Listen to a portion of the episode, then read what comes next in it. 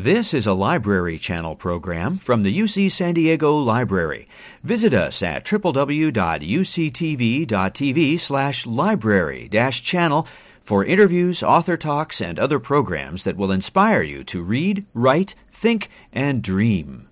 I'm Brian Schottlaender, the university librarian here at UC San Diego, and I'm very pleased to welcome you all to Geisel Library for what I know will be a very fascinating talk.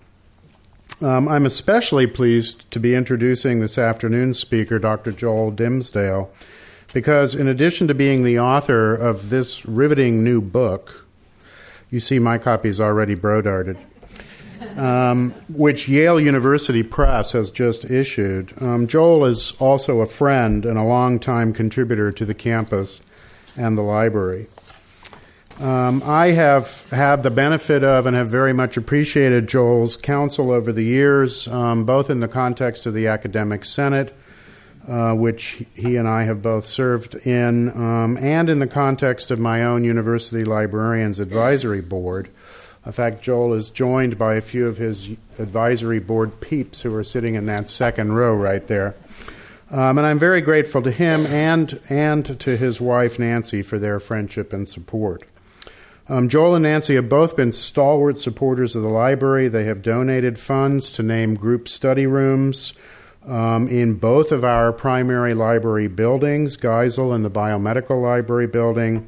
Um, one to in the memory of Joel's mother, Phyllis Green Dimsdale, and a second in the memory of Joel's father, Dr. Lewis Dimsdale, and his uncle, William Dimsdale. Prior to joining UC San Diego in 1985, Joel served on the faculty of the Harvard Medical School. He also served as president of the Academy of Behavioral Medicine Research, president of the American Psychosomatic Society, and president of the Society of Behavioral Medicine. Uh, you'll see he likes presidents. Um, he has served as a consultant to the President's Commission on Mental Health and to the Institute of Medicine, and was a long-time reviewer for the National Institutes of Health in Bethesda. He himself is the author of more than 500 publications and has served as the editor of four books. A former chair of the UC San Diego Academic Senate, Joel um, has been an emeritus professor here at UC San Diego since 2010 and he specializes in consultation psychiatry, focusing on nervous system physiology and the cultural and psychosomatic factors that are involved in illness and the quality of life. Those of you who know Joel know that calling him retired doesn't make a whole lot of sense, except perhaps in the sense of the recent book by Ken Blanchard and Morton Shaevitz titled Refire, Don't Retire and that Joel has certainly done many times over. The psychological profile of the Nazi leadership is not a new subject for Joel. Some of you may have gotten a glimpse of what was to come in his new book when, in 2013, he was one of the featured speakers at our Holocaust Living History workshop, which we co sponsor with Jewish Studies here at UC San Diego. At that time, he delivered an engrossing, if chilling, talk about the yeoman efforts made by the American military's top psychiatrists and psychologists to understand and illuminate the mental states of the Nazi war criminals awaiting trial in Nuremberg.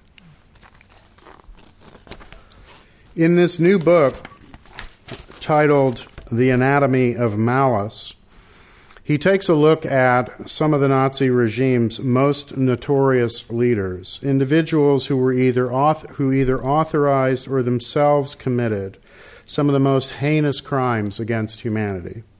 He asks a fundamental question. They had to be mentally ill or pathological murderers, didn't they? And in the new book uses the modern tools now available to the psychiatrist to do a much deeper dive into this question, filling in many pieces of the disturbing puzzle. Um, after our talk, there will be an opportunity for questions and answers, and followed by a reception in the foyer just outside this room. Uh, and very importantly, the university bookstore uh, has agreed to sell copies of Joel's book um, and Joel has agreed to sign those for those of you lucky enough to get a copy. Um, I, I encourage you to avail yourself of that opportunity. As you can see from my bookmark, I'm halfway through it myself because it is a riveting read. Please join me in welcoming Dr. Joel Dimsdale.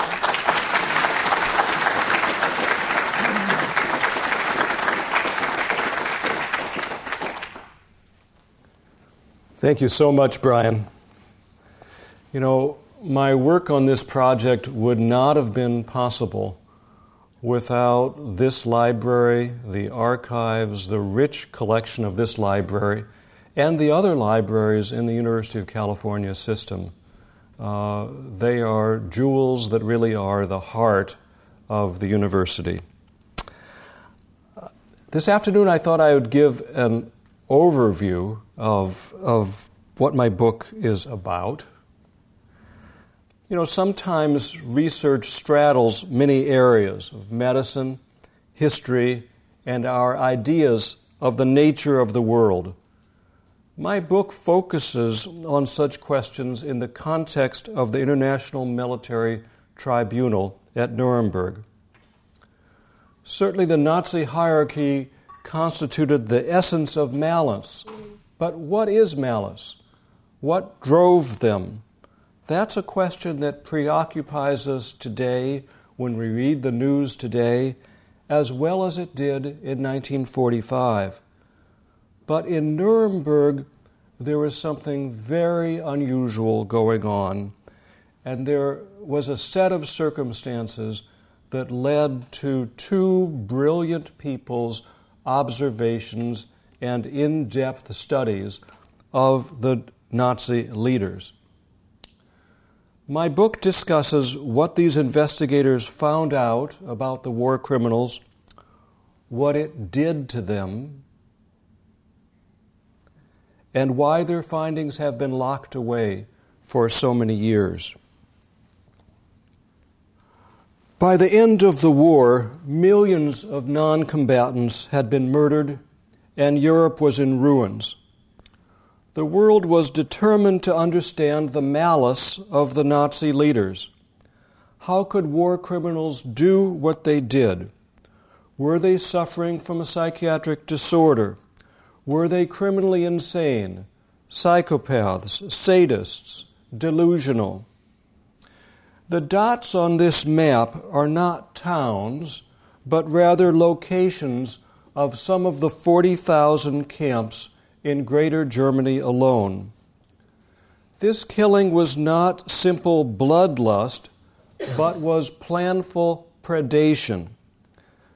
Thus, my book focuses on the leaders of Nazi Germany, those who were least able to, compl- least able to claim that they were cogs in the machinery of state.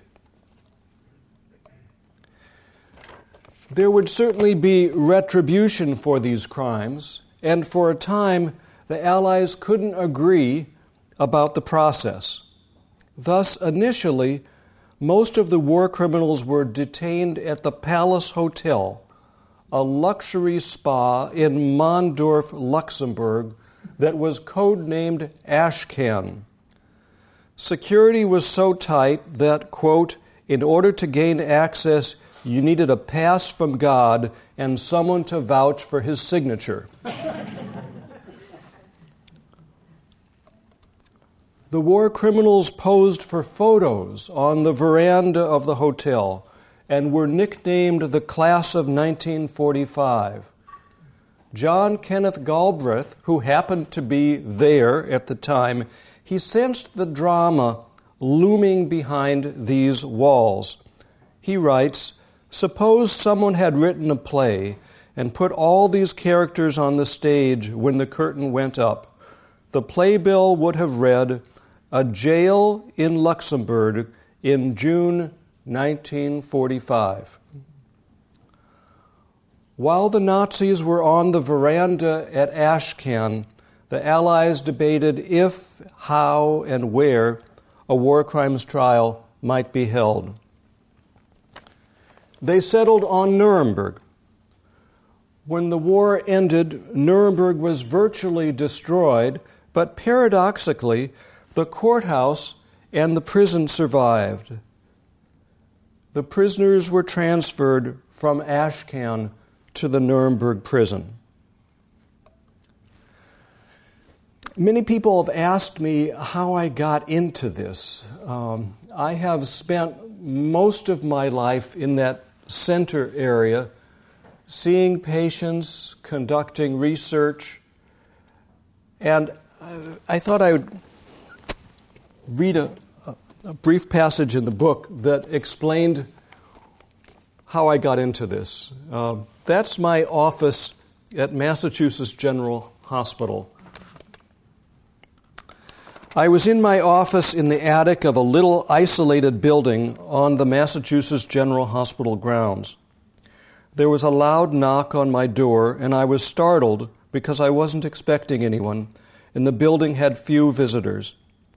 A man walked in, saying without any preamble, I'm the executioner, and I have come for you. He sat down on my sofa, gestured to a gun case, and I said a quiet little prayer to myself. When he opened the case, I saw it was not a gun case after all, but rather a document case with scrolls of World War II documents. I was the Nuremberg executioner, and these documents prove that I am who I say I am. He went on to tell me that he was proud of his job and that while still being professional about it, he enjoyed hanging the criminals they were scum, Dimsdale, and you need to be studying them, not the survivors. This was a dark topic, and I didn't rush into this at all uh, until I retired.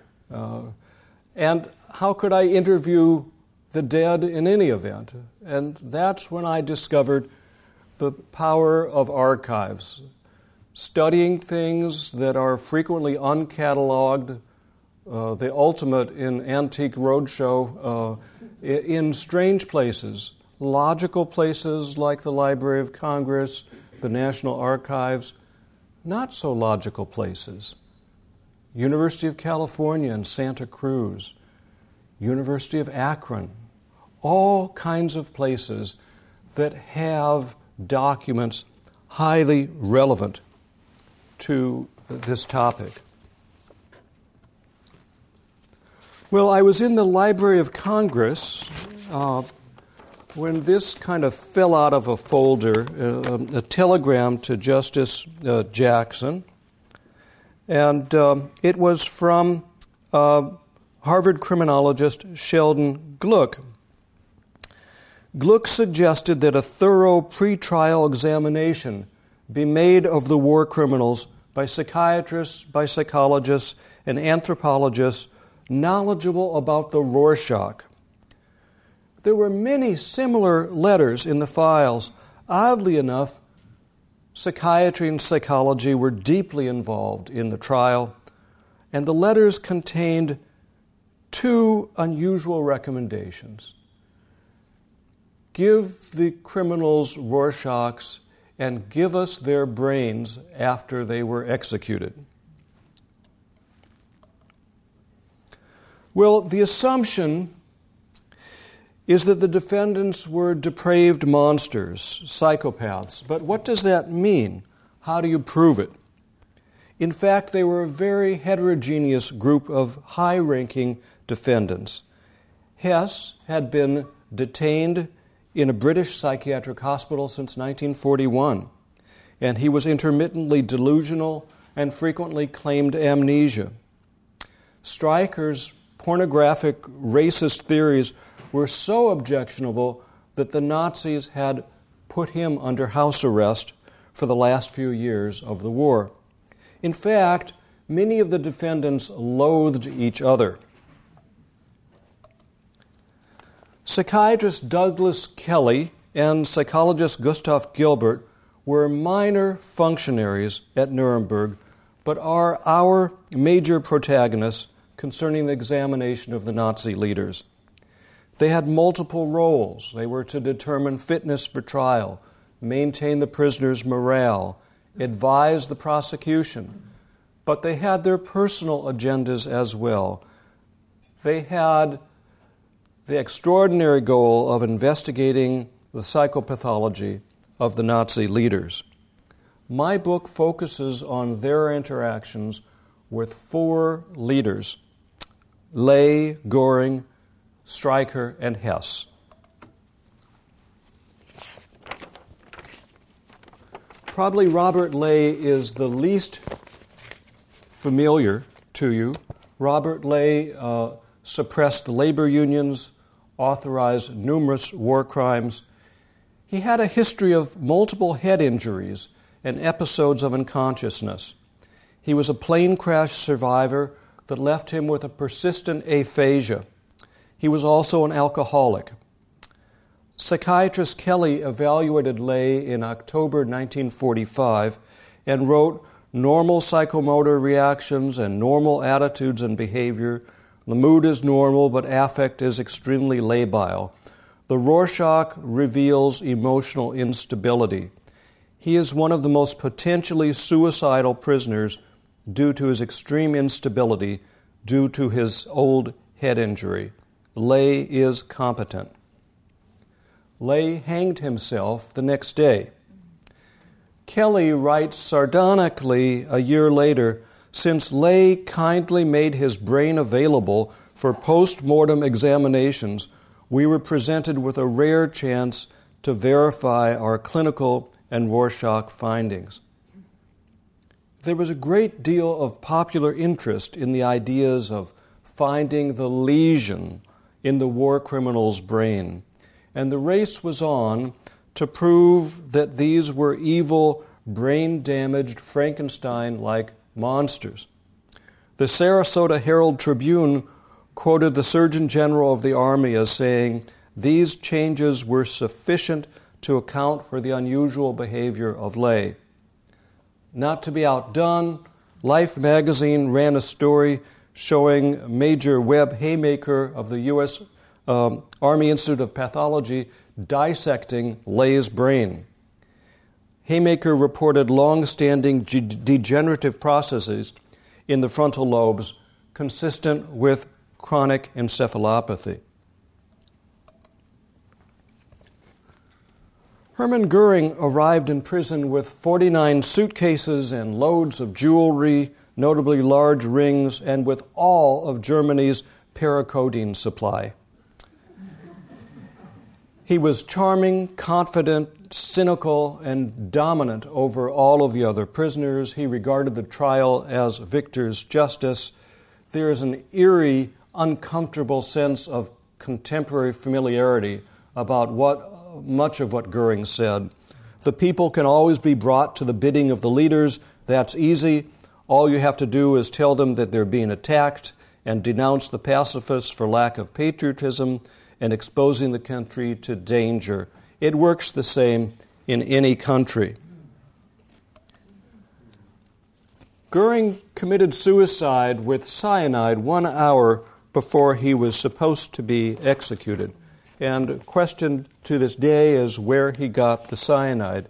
And that question will re echo uh, in a couple minutes. Julius Streicher was editor of uh, the pornographic anti Semitic uh, newspaper Die Stürmer. He was a kind of a Hannibal Lecter with a typewriter. Uh, he, he urged his followers to beat up his political opponents and accused his uh, opponents in the Nazi Party of sexual inadequacy. Whereas Goering could be affable if he chose to be no one found Streicher affable. Indeed, as I mentioned, he was so loathsome that the Nazis themselves had put him under house arrest. Rudolf Hess was one of the other major defendants. He complained of amnesia and numerous somatic ailments. He was a suspicious man who saved samples of his, pro- of his food to prove that he was being poisoned. Seen here is a photo that I took in a uh, dining room in Silver Spring, Maryland. Uh, this is one of his envelopes one of Rudolf Hess's envelopes, which had been sealed with red sealing wax that he'd stuffed samples of his um, wafers in to prove that he was being poisoned. Uh, uh, matter of fact, when he arrived to Nuremberg, he insisted that the Swiss assay the crackers uh, to make sure that they what the poison was, and the Swiss reported that they were crackers.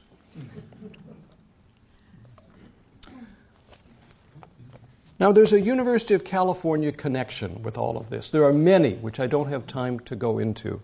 Uh, psychiatrist Douglas Kelly was one of Terman's California geniuses, the top half percent of, IQs of California kids.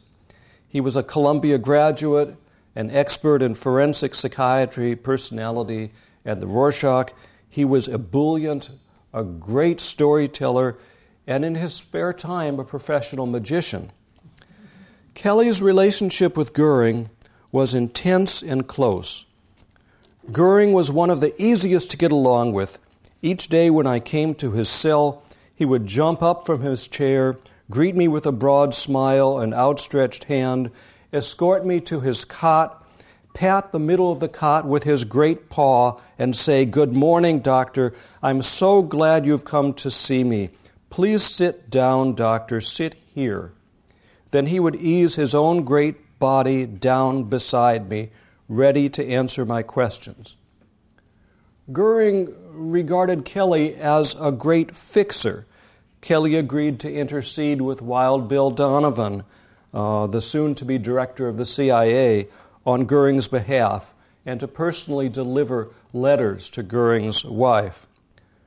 Goering offers Kelly one of his enormous rings in thanks, but Kelly refuses, and then Goering responded, Then I'll give you something even better and much more valuable a signed photograph of me. By enormous good fortune, Kelly was a Rorschach expert, but alas, he spoke no German.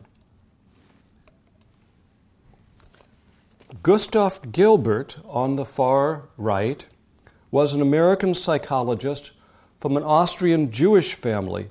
In contrast to Kelly, Gilbert was a dour, humorless man who was a stickler for precise testing. In Gilbert's fine writings, one senses more feelings of hatred for the Nazis. Kelly was just trying to get them to trial and was intellectually curious about them, regarding them as specimens. Gilbert was also a Columbia graduate with particular expertise in social psychology. His German was impeccable, but he had very little expertise with the Rorschachs. And thus, this became a collaboration from hell. Um, uh, they needed each other, they didn't like each other.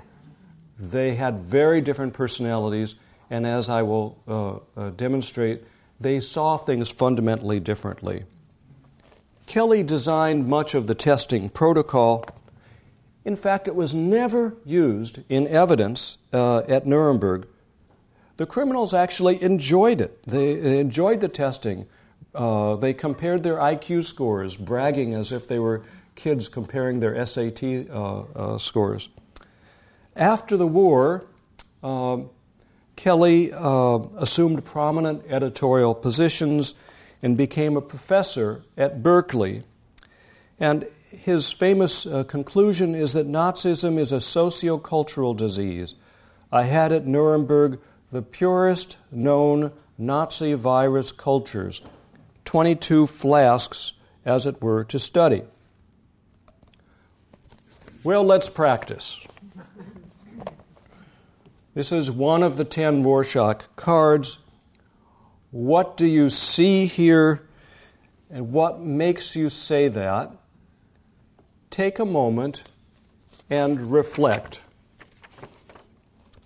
Now, do remember that there are many cards and typically multiple responses for each card to keep track of. So, this is just a minuscule sampling.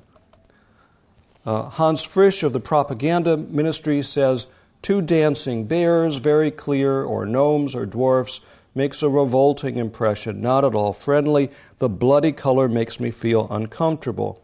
Robert Ley, uh, who I mentioned before, says a butterfly. There are colors here black and red and white. A stork or a goose would be better. It looks like it was tipped over with its legs pulled in. Uh, no, it's the jaws of the butterfly. Hermann Goering laughs and says, These are two dancing figures, very clear, a shoulder here and a face there. He cuts off the bottom part of the picture with his hand and says, The top red is the hat and, and head and hat, the face is partly white. Rudolf Hess says, Parts of an insect with blood spots, mask of an island savage. The opening is for the mouth, it is devilish. That is why the eyes and beard are red. So, Kelly and Gilbert, at first blush, had similar conclusions. They both uh, described them as the criminals as sane and aggressive, but their final conclusions were markedly different. Uh, Kelly said they're basically ordinary people influenced by mendacity and bureaucracy. They are creatures of their environment. Gilbert says they are narcissistic psychopaths. But there were peculiar things going on um, at Nuremberg and afterwards. When Kelly left, uh, Goering wept um, and asked Kelly to adopt his daughter Edda. Uh, if Goering's wife uh, died. Kelly and Gilbert were distrustful. They raced to publish their data, but they never reported um, the Rorschachs, and no one would touch it. Molly Harrower was the world's foremost Rorschach expert, and she was probably the only she was a friend to both Kelly and Gilbert. Um, she tried to talk them into collaborating. She tried to get an international conference together to discuss the Rorschachs, but everyone declined. Molly thought they dropped out because the findings were so unexpected, and also that people didn't want to get in the midst of an ugly dispute between Gilly, uh, Gilbert and Kelly. Um, Molly was the editor of a series uh, of books, and she, uh, uh, Gilbert, submitted uh, an invited paper uh, on the Rorschachs. Uh, he was impatient with, with the process of editorial review and submitted the same manuscript to um, another publisher without telling Harrower and by luck of the draw, the new publisher selected Harrower as the blind reviewer, independent reviewer uh, of Gilbert. Uh, finally, 30 years later, in 1975, Gilbert's Rorschachs were released by Miale and Selzer. Now, before I go into that, I need to double back and, and bring you up to date with uh, Douglas Kelly. He killed himself on New Year's Day in 1958 in front of his entire family. He was cooking a New Year's Day dinner, got in a quarrel with his wife, went to his study, came out, and said, I think I've killed myself. And he died a minute later. His son explained in an interview, I think maybe he knew he was on a runaway train. I think he knew what was inside, but he didn't know how to make it go away. Regardless of Kelly's reasons, everyone noted, everyone noted the method cyanide, and speculations were rife about where the cyanide came from.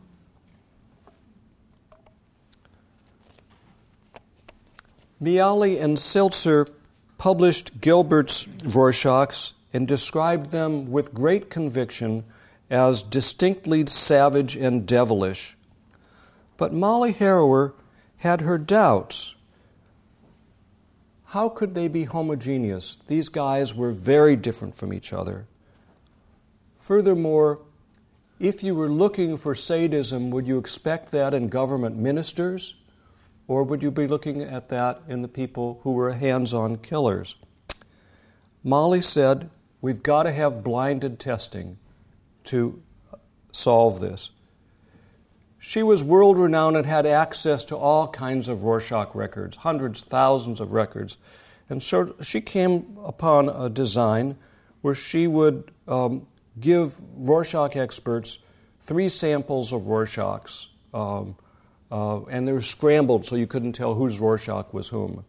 But there were the war criminals' Rorschachs, Unitarian ministers, and psychiatric patients. The experts could not identify a common feature to the Nuremberg war criminals. So, what are the traditions for understanding malice?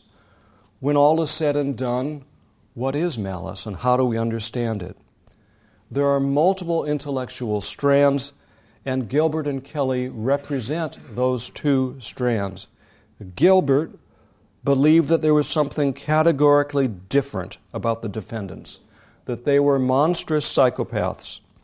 Psychopaths are typically described as violent, manipulative, impulsive, callous, lacking empathy or remorse. And in contemporary uh, psychiatric terminology, psychopaths are an extreme variant of antisocial personality disorder. Curiously, there's always been a suspicion that there is something wrong with the brains of the psychopaths. They don't learn well from life's experience. They don't respond to stressors the same way we do. Um, uh, and some of them do, in fact, have abnormal uh, brain structures. Remember uh, Robert Ley. So, if Gilbert believed in psychopathology, Kelly was influenced by a social psychological perspective that we're all capable of such evil under certain circumstances. And there's a familiarity and a syntonic quality of, of Kelly's work with the, the classic studies uh, of, uh, of Hannah Arendt. The sad truth is that most evil is done by people who never made up their minds to be either good or evil. The Yale shock experiment, where uh, Milgram demonstrated people would obey. The bystander apathy studies shaped by Kitty Genovese that there's a diffusion of responsibility in group settings, and the, the Stanford uh, prison experience uh, experiment, where uh, healthy kids would adopt sadistic behaviors when placed in certain roles. So,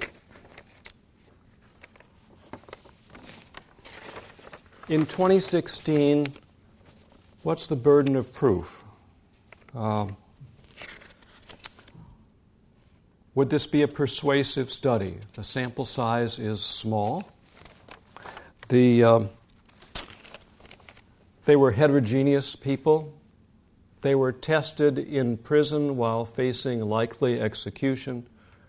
Were these the right Nazis to test? Were there technical aspects um, about the study itself that raised question? Let me uh, conclude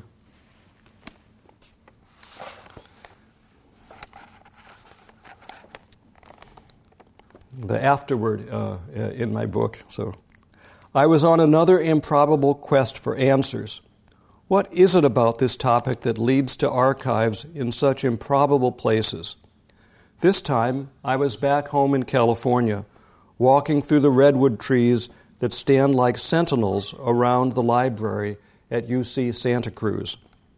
A, sub- a subdued light filtered through the moist early morning air, and the groves were filled with the scent of redwoods and the caw from the Steller's jays. I had come to the library in the hopes of learning more about malice. For unclear reasons, its archives held some of Douglas Kelly's papers. The files were useful in revealing more information about Kelly, magician, astronomer, television producer, raconteur, but included relatively few new documents pertinent to Nuremberg. I was, of course, disappointed, but then I started to reflect would any archives have answered my questions about malice? The Bible says pointedly, the dark places of the earth are full of the habitations of cruelty. The poet Neruda concludes more hopefully the earth is a bed blooming for love, soiled in blood. Kelly found some darkness in every person. Gilbert found a unique darkness in some. They were both right. Thank you.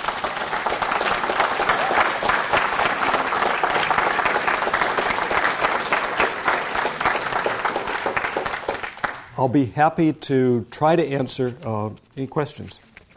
John in today, would a Rorschach test be used, or do we have any improvement on the technique of that time? Uh, wonderful, wonderful question. I, I doubt that a Rorschach test would be used today. The Rorschach, um, anybody in the audience use the, any psychologists, psychiatrists use the Rorschach today? Um, uh, the Rorschach is, I'm sure some of my colleagues would, would find this highly objectionable on my part, but, but the Rorschach is used much less so.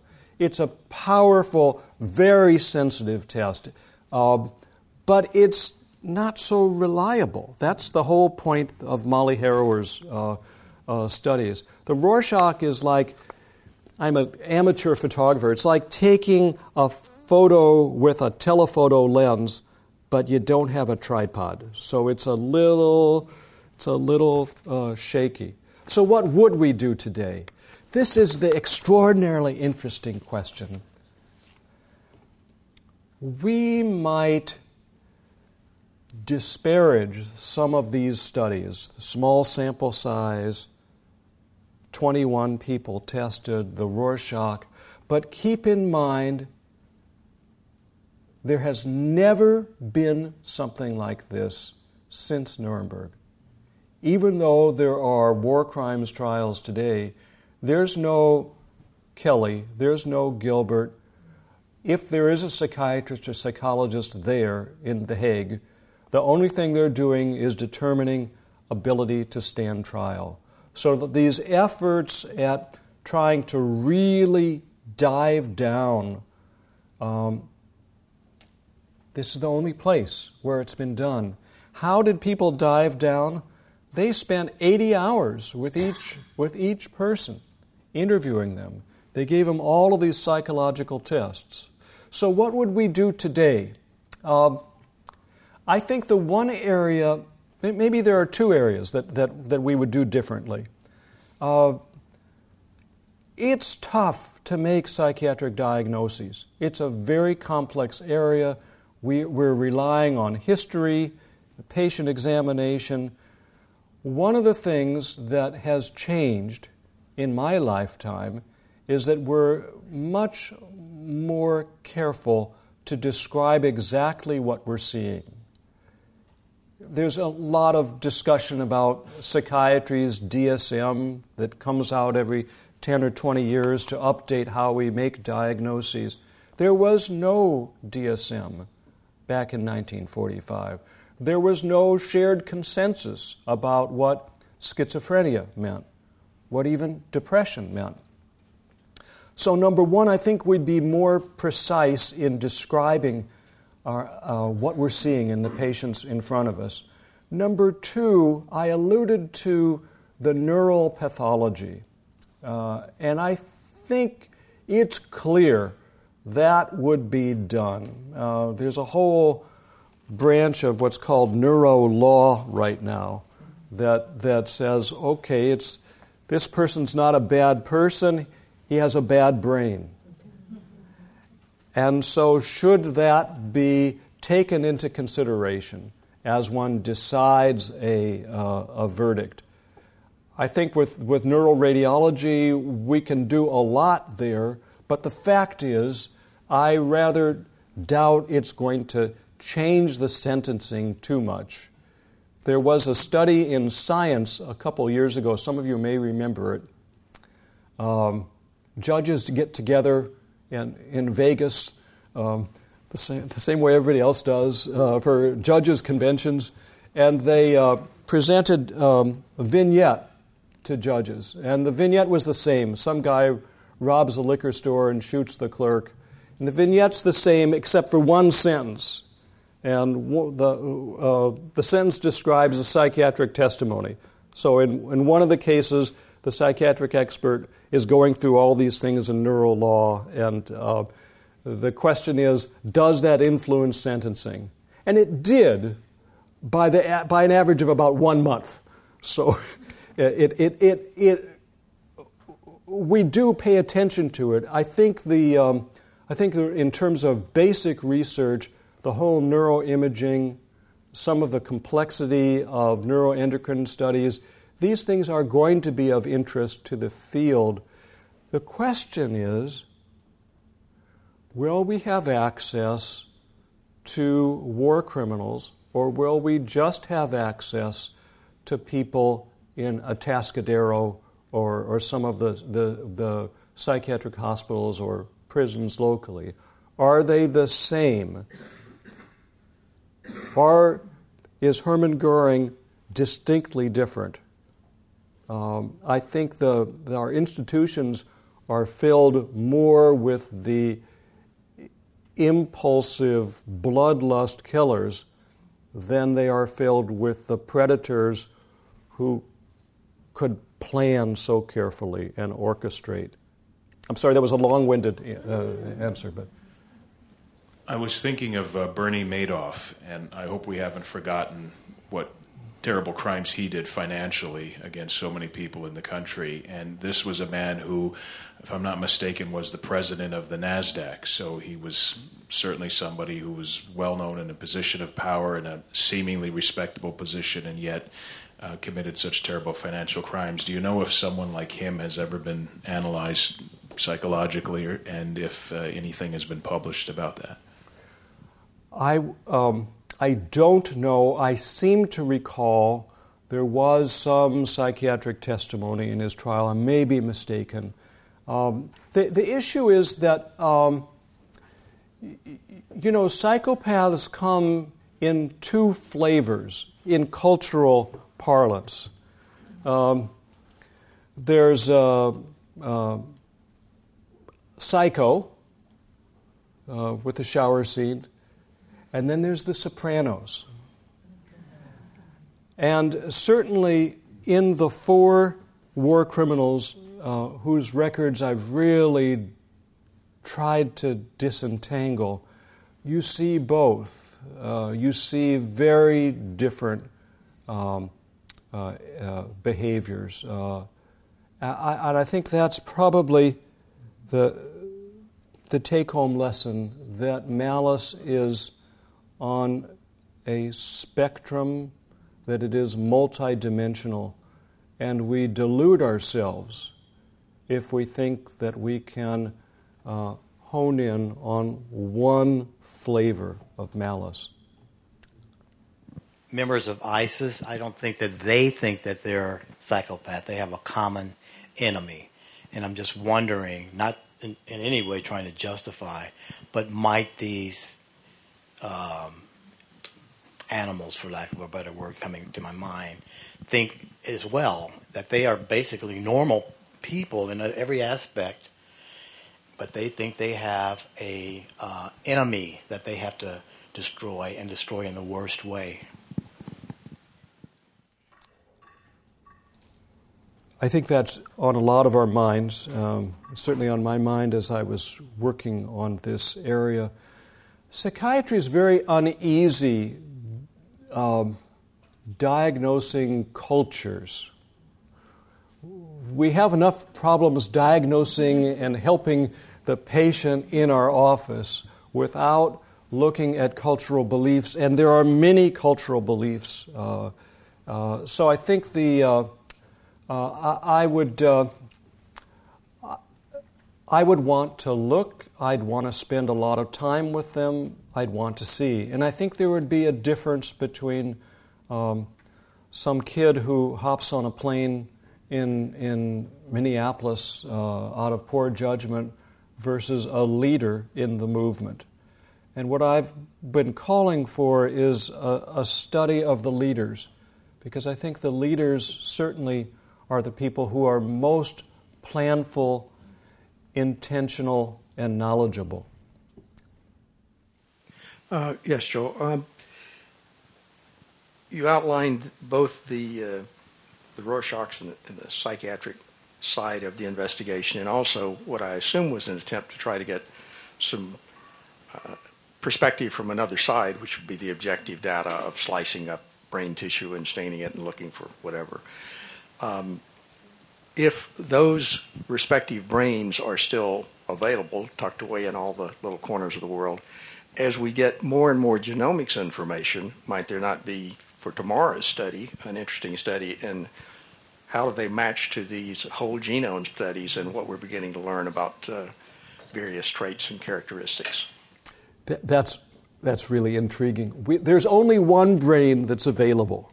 Um, the, uh, the, the, the war criminals, uh, those who were hanged, um, were subsequently cremated and the ashes scattered lest they become uh, a site for uh, neo Nazis uh, to, to rally. The only brain that's out there is Robert Ley's. Um, and that brain, uh, another University of California connection, that brain traveled from Walter Reed to Langley Porter in San Francisco. And um, uh, colleagues in the audience who are doctors know that we all have our reliability issues, and it's certainly not just psychiatry. The pathologists were fighting over what that brain meant. Uh, and uh, the brain still exists. I know where it is, uh, but um, the, the lawyers are concerned about giving us access to that. Um, uh, and I would have to chase down Robert Ley's descendants to get permission uh, to analyze the brain with the sorts of uh, techniques that you're suggesting. Where did Goering get his cyanide? Ah. The, curiously, there are all kinds of people who have, have come forward. I gave him the cyanide. No, I gave him the cyanide. It's, it's, it's a strange thing. Um, and I think one of the interesting challenges in history is filtering because it's, it's a cacophony. It is not a, a, a one voice when you read and you study these things. And um, uh, we don't know. Uh, some people said Kelly gave Goering the cyanide. Some people say Goering gave Kelly the cyanide. Uh, there is no evidence about this. A lot of people have come forward uh, uh suggesting one of the guards did it versus another of the guards. Uh, the fact is that cyanide was everywhere at that time. the last performance of the Berlin Philharmonic uh, before the Russians entered Berlin. Um, cyanide was distributed by the Hitler Youth to people as favors so that they could, uh, they could uh, be spared the humiliation of, of, uh, and the depredations of the Russians. How and why did the executioner get to you? Um, he got to me. Um, I had done some of my earliest work was uh, a study of concentration camp survivors, and uh, I was very interested in coping behavior. I still am. Uh, how do people endure such extraordinary trauma? And so I had published something, and it it it gave me 15 seconds of fame. Um, uh, and he encountered the article. It turned out that he was a uh, he lived in Boston. Uh, after the war, he'd settled and was a floor finisher in Malden. uh, I think Malden, um, and he came to see me. Uh, so that's how he got to me. Didn't you say that Kelly found the cyanide at, Goering had? No. Uh, so uh, the question was Did I say that Kelly found Goering cyanide? No, I didn't say that. There was, there was um, uh, a lot of the people, a lot of the prisoners came into prison with uh, all sorts of, uh, of cyanide hidden in their shoes. Um, the, there were razor blades, there were all sorts of things, and they did a very good job of getting the contraband. Uh, can you do this 100%? Uh, and you can see that you can't do this 100%. Did they feel any guilt or they feel, felt proud of what they had done during the Nazi period? Um, so the question was Did the war criminals feel guilt? Um, they were very, they were very unhappy to be in prison. they were very unhappy to be facing trial. A couple of them felt guilt. Robert Ley, for instance, the man who, uh, you know, I mentioned two of them hanged themselves, Robert Ley and Goering. Those suicides were extraordinarily different. Goering's suicide was that of defiance, that he would elude the, the Allies' uh, reach.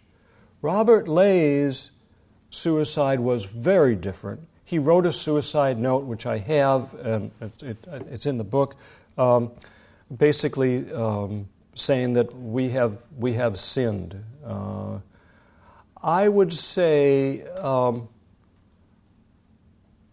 Robert Ley was in the minority. Um, the bulk of the, the war criminals at Nuremberg, and this was just the first of many war crimes trials, the bulk of the, the, the, the, the Nazis said, well, A, I didn't know about it, B, Hitler and Himmler and Goebbels forced me to do it, uh, and uh, C, this is Victor's justice. So the question was what do psychopaths feel about doing such things? Well, the defining characteristic of a psychopath is the absence of empathy. To the psychopath, we're all krill. Thank you very much.